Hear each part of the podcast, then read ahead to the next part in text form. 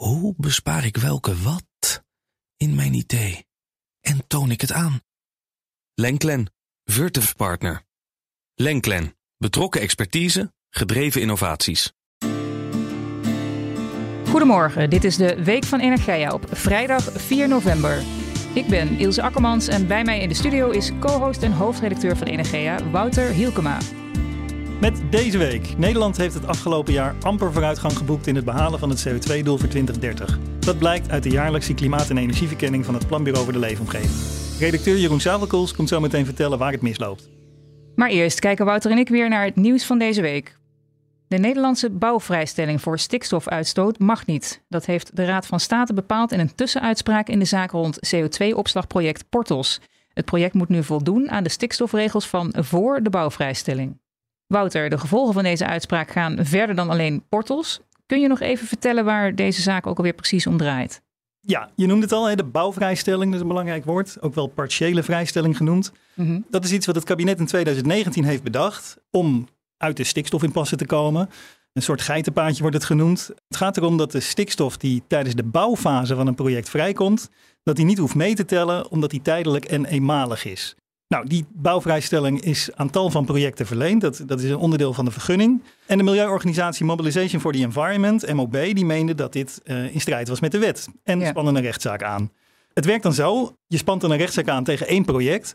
Maar als je daar dan succes boekt, geldt dat vervolgens voor alle projecten waar die bouwvrijstelling is, eh, is verleend. Mhm. Nou, MOB nam eh Portos op de korrel, mede omdat CCS, eh, CO2-afvang en opslag, iets is wat volgens deze organisatie niet wenselijk is. Maar het had net zo goed een ander project kunnen zijn die ze op de korrel hadden genomen. Maar ze hebben Portos gekozen en hebben succes geboekt. En nu is er een streep door de bouwvrijstelling die ja, voor alle bouwprojecten in Nederland, tenminste overal waar die verleend is, is, is die nu niet meer geldig. Ja. En Portals is een project rond de opslag van CO2 en moet dus bijdragen aan een beter klimaat. Hoe ziet dat project eruit en wat zorgt ervoor dat er bij het project toch stikstof vrijkomt? Portos, het is een, eh, dus een project inderdaad, zoals je zegt, om CO2 af te vangen bij bedrijven uit de Rotterdamse haven en dan via een pijpleiding te transporteren naar een opslaglocatie onder de Noordzee. Mhm. Portos heeft eigenlijk vier vaste klanten. Dat zijn Air Liquide, Air Products, eh, ExxonMobil en Shell. En het idee is dat eh, bij die vier klanten dat daar tot 2030 12,5 megaton CO2 wordt afgevangen en opgeslagen. Mhm. Ehm, en over de hele levensduur van Portos eh, telt het zelfs op tot 39 megaton. Ja. Ja, en om dat mogelijk te maken, moeten er pijpleidingen aangelegd worden. Er moet een compressorstation komen op de Tweede Maasvlakte. Het gasproductie, het wordt opgeslagen, die afgevangen CO2, in een, in een leeg gasveld. Eh, er staat nu nog een gasproductieplatform. Dat staat zo'n 20 kilometer uit de kust. Dat moet Mhm. ook aangepast worden. Mhm. Nou, er zijn allemaal machines uh, gaan er aan de gang, schepen gaan varen. En dat is allemaal, komt daar uh, stikstofuitstoot bij. Of stikstofoxide moeten we natuurlijk eigenlijk zeggen, um, komen daarbij vrij. En die uh, slaan neer in verschillende Natura 2000 gebieden. Uh, het gaat voornamelijk om Solleveld en Kapittelduinen en Voornesduin. Twee gebieden die volgens het ministerie al met te veel stikstofneerslag kampen. En daar kan dit ja, niet ook nog bij. Ja. Ja, de rechter gaf de milieuorganisatie dus gelijk. Volgens de EU-richtlijn waar Mobilization for the Environment naar verwijst, mag een bouwproject alleen toestemming krijgen als er zekerheid is dat er in geen enkel beschermd natuurgebied schade zal optreden. En die zekerheid geeft de bouwvrijstelling volgens de rechter niet. Wat zijn nou de gevolgen van deze uitspraak? Ja, ik heb een keer een hoge ambtenaar horen zeggen: als deze uitspraak negatief is, uh, dan zitten we echt in de shit. Um, dus uh, nou ja, dat is taal die, die ambtenaren niet, uh, niet altijd zomaar bezigen. Dus dat geeft misschien ja. wel aan hoe, hoe, hoe naar dit is. Nu, nu had de uitspraak had wel nog dramatischer kunnen uitpakken als er echt een daadwerkelijk een hele bouwstop was afgekondigd. Nou, mm -hmm. dat, dat is niet gebeurd. Ja. Maar uh, je zei het bij de, bij de inleiding al, we gaan nu terug naar de situatie van voor de bouwstelling. En dat betekent dat voor elk project de stikstofuitstoot moet worden berekend en gekeken worden of dat nadelige gevolgen heeft of niet. Wat voor projecten hebben we het dan over die hier dan ook allemaal last van hebben? Hè? Die ook uh, gebruik maakten van een bouwvrijstelling. Dan heb je het bijvoorbeeld over de aanlanding van kabels voor offshore windstroom. Hè? Je hebt een, een windpark op zee. Uh, dat moet zijn stroom aan land brengen. Daar moet een kabel voor aangelegd worden. Nou, daar is ook de partiële vrijstelling uh, in de vergunningverlening opgenomen. Ja. Um, de aansleg van de waterstofbackbone is iets wat, wat hier, hier last van krijgt. verzwaring van het elektriciteitsnet op land is iets wat hier last van krijgt. Ja. Ik heb begrepen dat windparken op land er niet zozeer mee te maken hebben.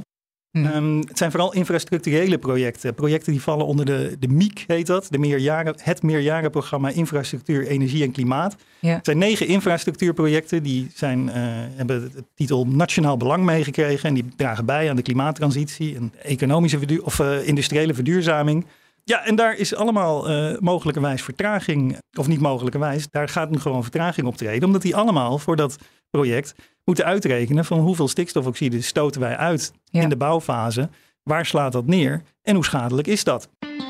Er was nog meer nieuws. Netbeheerder Liander heeft van Autoriteit Consument en Markt groen licht gekregen voor het verwarmen van woningen met waterstof in een proefproject in Lochem.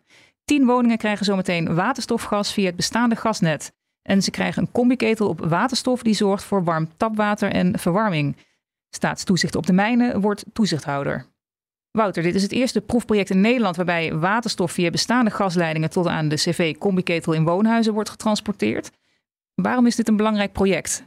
Of het een belangrijk project is, daar verschillen de meningen een beetje over. Um, volgens de ACM is het een belangrijk project voor de energietransitie, omdat uh, bedrijven en consumenten dan ervaring kunnen opdoen met het gebruik van waterstof voor het verwarmen van hun woningen. Mm En dat is dan met het oog op dat, dat een rol gaat spelen, dat waterstof een rol gaat spelen uh, bij de verwarming van woningen. Ja. Nou, er zijn uh, netbeheerders willen daar ook graag ervaring mee opdoen. Daar is ook wel wat voor te zeggen, maar er zijn ook een heleboel mensen, die, die roerden zich ook wel afgelopen week toen dit bekend werd die zeggen van ja, dat, dat gaat nooit gebeuren.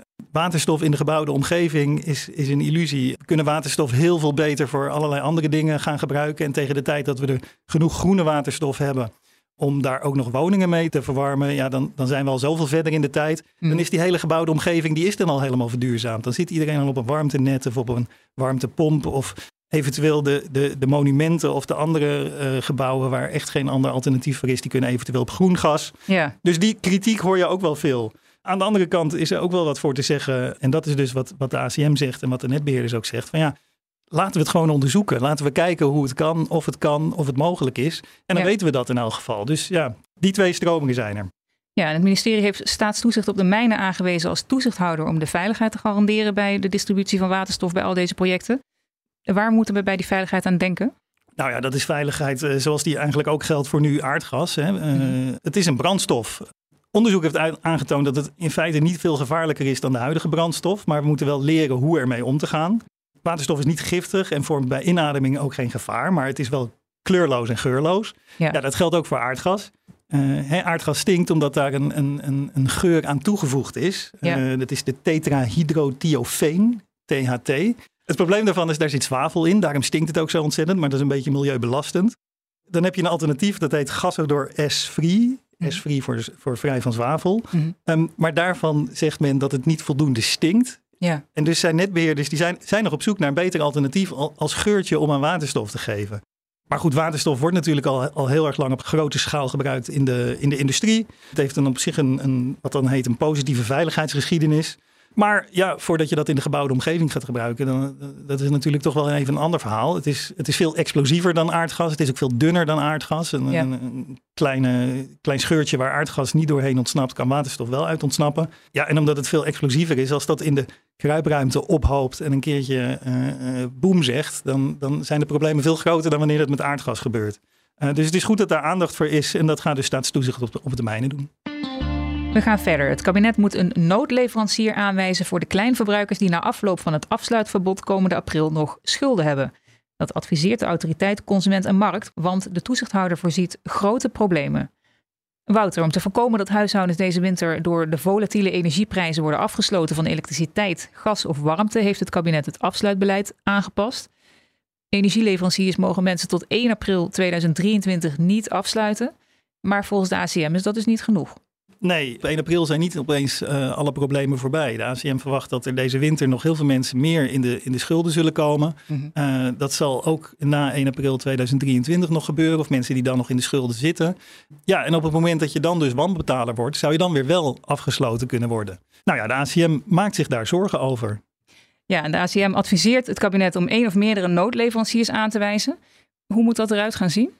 Het idee is dat er dan een noodleverancier komt die die mensen die in de problemen zitten uh, gaat beleveren. Um, uiteraard uh, is daar een garantstelling van de overheid uh, voor nodig. ACM wil dat om te zorgen dat die mensen dan niet, niet in de kou komen. Ja. Ja, het is, maar, het is een advies. Het, het is nog niet duidelijk of het kabinet dit gaat overnemen. Um, dus dat moet nog verder uitgewerkt worden. Maar uh, bijvoorbeeld een bestaande leverancier zou die taak toegewezen kunnen krijgen. En het voordeel daarvan is als je één zo'n noodleverancier met staatsgaranties erachter aanwijst, dan, dan worden uh, de problemen die, die kunnen ontstaan met wanbetalende klanten, die worden dan centraal gedragen. Hè? Dat wordt dan eigenlijk alle, alle kosten die daarbij zijn, die worden dan uh, gesocialiseerd. Alle schuldenaars krijgen dezelfde be behandeling, krijgen dezelfde regeling aangeboden. Ja. Op die manier worden ook faillissementen van individuele leveranciers worden op die manier voor, voorkomen. Hè? De, want het is natuurlijk ook een risico voor de leverancier zelf als je ja. veel wanbetalende klanten hebt. En dan kan je zelf ook omvallen.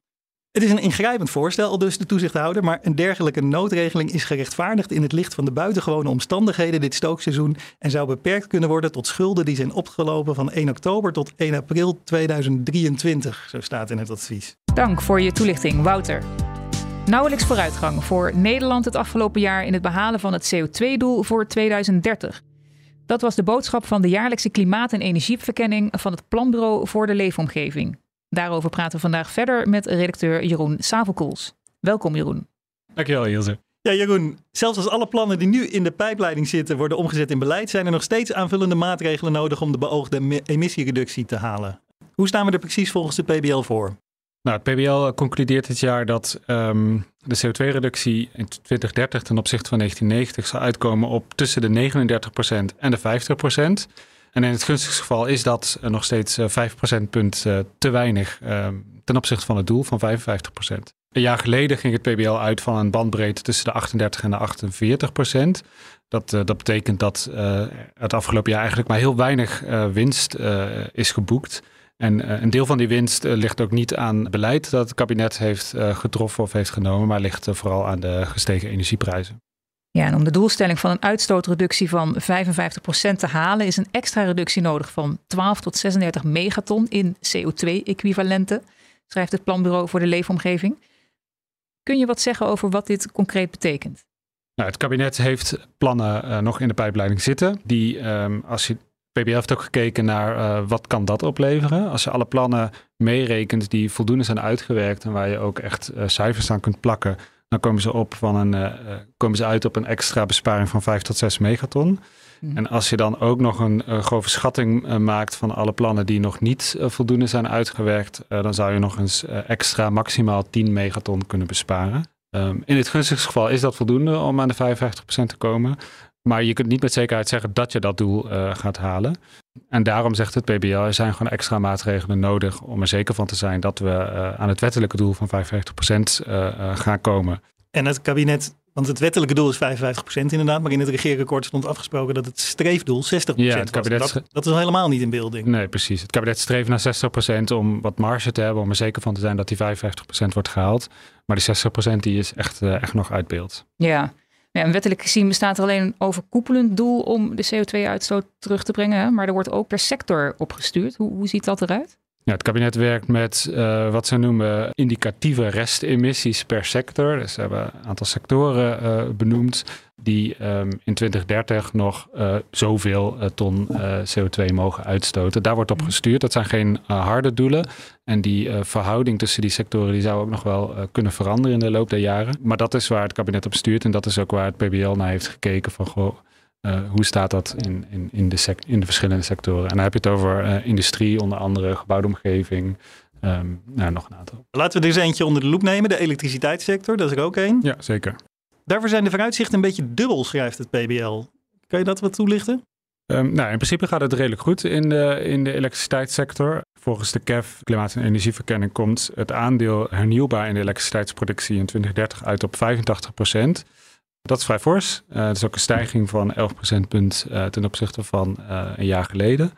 Dat is overigens nog niet genoeg om het doel van de Europese Commissie voor alle vormen van hernieuwbare energie in Nederland te gaan halen, want dat ligt op 36 procent in 2030. Dat komt overigens omdat een deel van de geplande wind, wind op zeeparken pas daarna, of pas in dat jaar of pas daarna online komt. In 2031 gaan we waarschijnlijk dat doel wel halen. Ja, die, die enorme sprong dus van 11 procentpunt, die komt voornamelijk door de intensivering van wind op zee, ja. denk ik inderdaad. Ja. We hadden het dus over 85 procent hernieuwbare elektriciteit die we in 2030 Klopt. halen. En dat is nog onvoldoende om de 36 procent hernieuwbare energie Klopt. Wat Dus we in is- Europese zin hebben afgesproken, niet verplichtend geloof ik, hè, Nee, indicatief Klopt. eh, te halen. Ja, dat klopt. En het, en het dubbele eigenlijk aan, aan, aan eh, de conclusies van het PBL is dat eh, aan de ene kant gaat het goed met, met de productie van hernieuwbare energie of hernieuwbare stroom. Mhm. Maar aan de andere kant neemt ook de vraag naar elektriciteit toe door de transities die in andere sectoren worden, worden ingezet. Ja. Eh, dus er vindt bijvoorbeeld elektrificatie plaats eh, in de industrie. Dat leidt tot een hogere elektriciteitsvraag, dus een hoge, eh, hoge productie die we, die we eigenlijk nodig hebben. En een deel van die productie die, eh, komt weer voor rekening van eh, bijvoorbeeld gasgestookte centrales. En daardoor nemen de emissies weer toe. En dat is een beetje het dubbele beeld dat je, dat je hieruit kunt halen. Ja, en het nieuwe beleid voor de stroomsector betaalt zich grotendeels pas na 2030 uit. Klopt. Het kabinet heeft ehm, eh, een grote opschaling van eh, wind op zee eh, in, in de pijplijn zitten. Mhm. En bijna de helft van de geplande 10,7 gigawatt aan wind op zee die gepland is, ehm, zegt het PBL, die komt pas in 2030 of 2031 eh, online.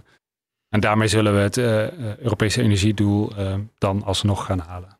Er wordt altijd door het PBL met een bepaalde bandbreedte gerekend. Hè. Er zijn allerlei onzekerheidsmarges. Die is bij de elektriciteitssector is die volgens mij heel erg groot. Bij de Klopt. industriesector is die ook heel erg groot. Klopt. Hoe komt dat? Ja, er zijn heel veel onzekerheden. Als je bijvoorbeeld kijkt naar de elektriciteitssector, dan hebben we te maken met import en export van elektriciteit, waar we heel weinig over kunnen zeggen. Hebben te maken met eh, weersinvloeden. Eh, dat, dat maakt het heel erg onzeker om daar echt een heel duidelijk eh, getal tot achter de komma aan vast te plakken. In de industriesector zien we bijvoorbeeld dat er veel onzekerheid is over of grote CO2-reducerende projecten, of die doorgang kunnen vinden. De KEF is verschenen voor de uitspraak, de Portersuitspraak van de Raad van State. We het net over hadden, ja. Precies. En het PBL heeft gezegd van nou, als die bouwvrijstelling komt te vervallen, kan dat een enorme invloed hebben op het realiseren van proje- eh, projecten die CO2 moeten reduceren. En dus ook op de eh, restemissies die er straks in 2030 eh, overblijven. En dat verklaart de grote bandbreedtes waar het PBL mee werkt. En in de gebouwde omgeving blijven de emissies afnemen. Die daling zet volgens het Planbureau voor de leefomgeving richting 2030 door. Maar het gaat nog niet snel genoeg. We zien inderdaad een dalende trend in de emissies eh, uit de gebouwde omgeving. Dat komt onder andere door meer eh, duurzame nieuwbouw, door verduurzaming van bestaande woningen, door gemiddeld warme winters.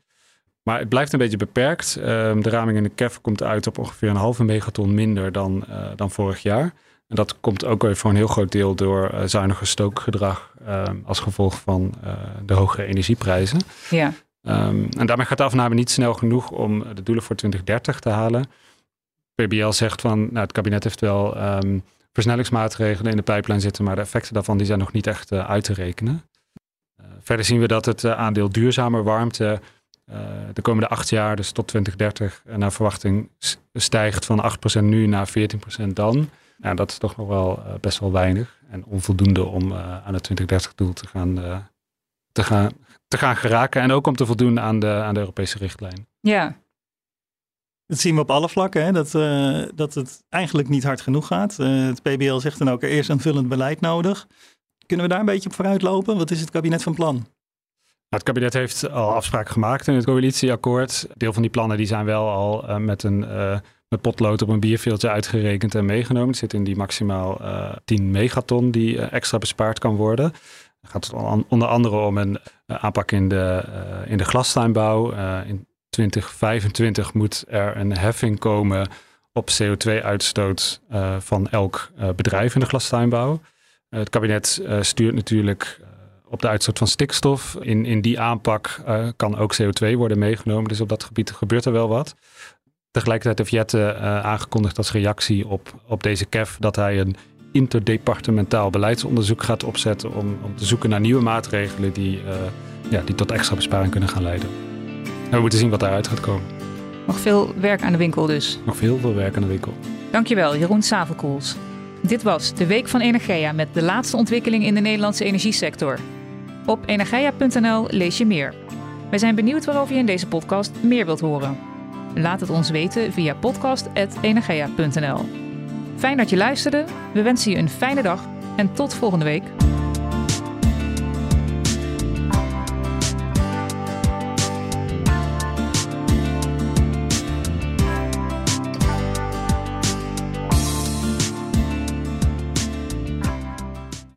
Hoe bespaar ik welke wat in mijn idee? En toon ik het aan? Lenklen, Virtuf Partner. Lenklen, Betrokken expertise, gedreven innovaties.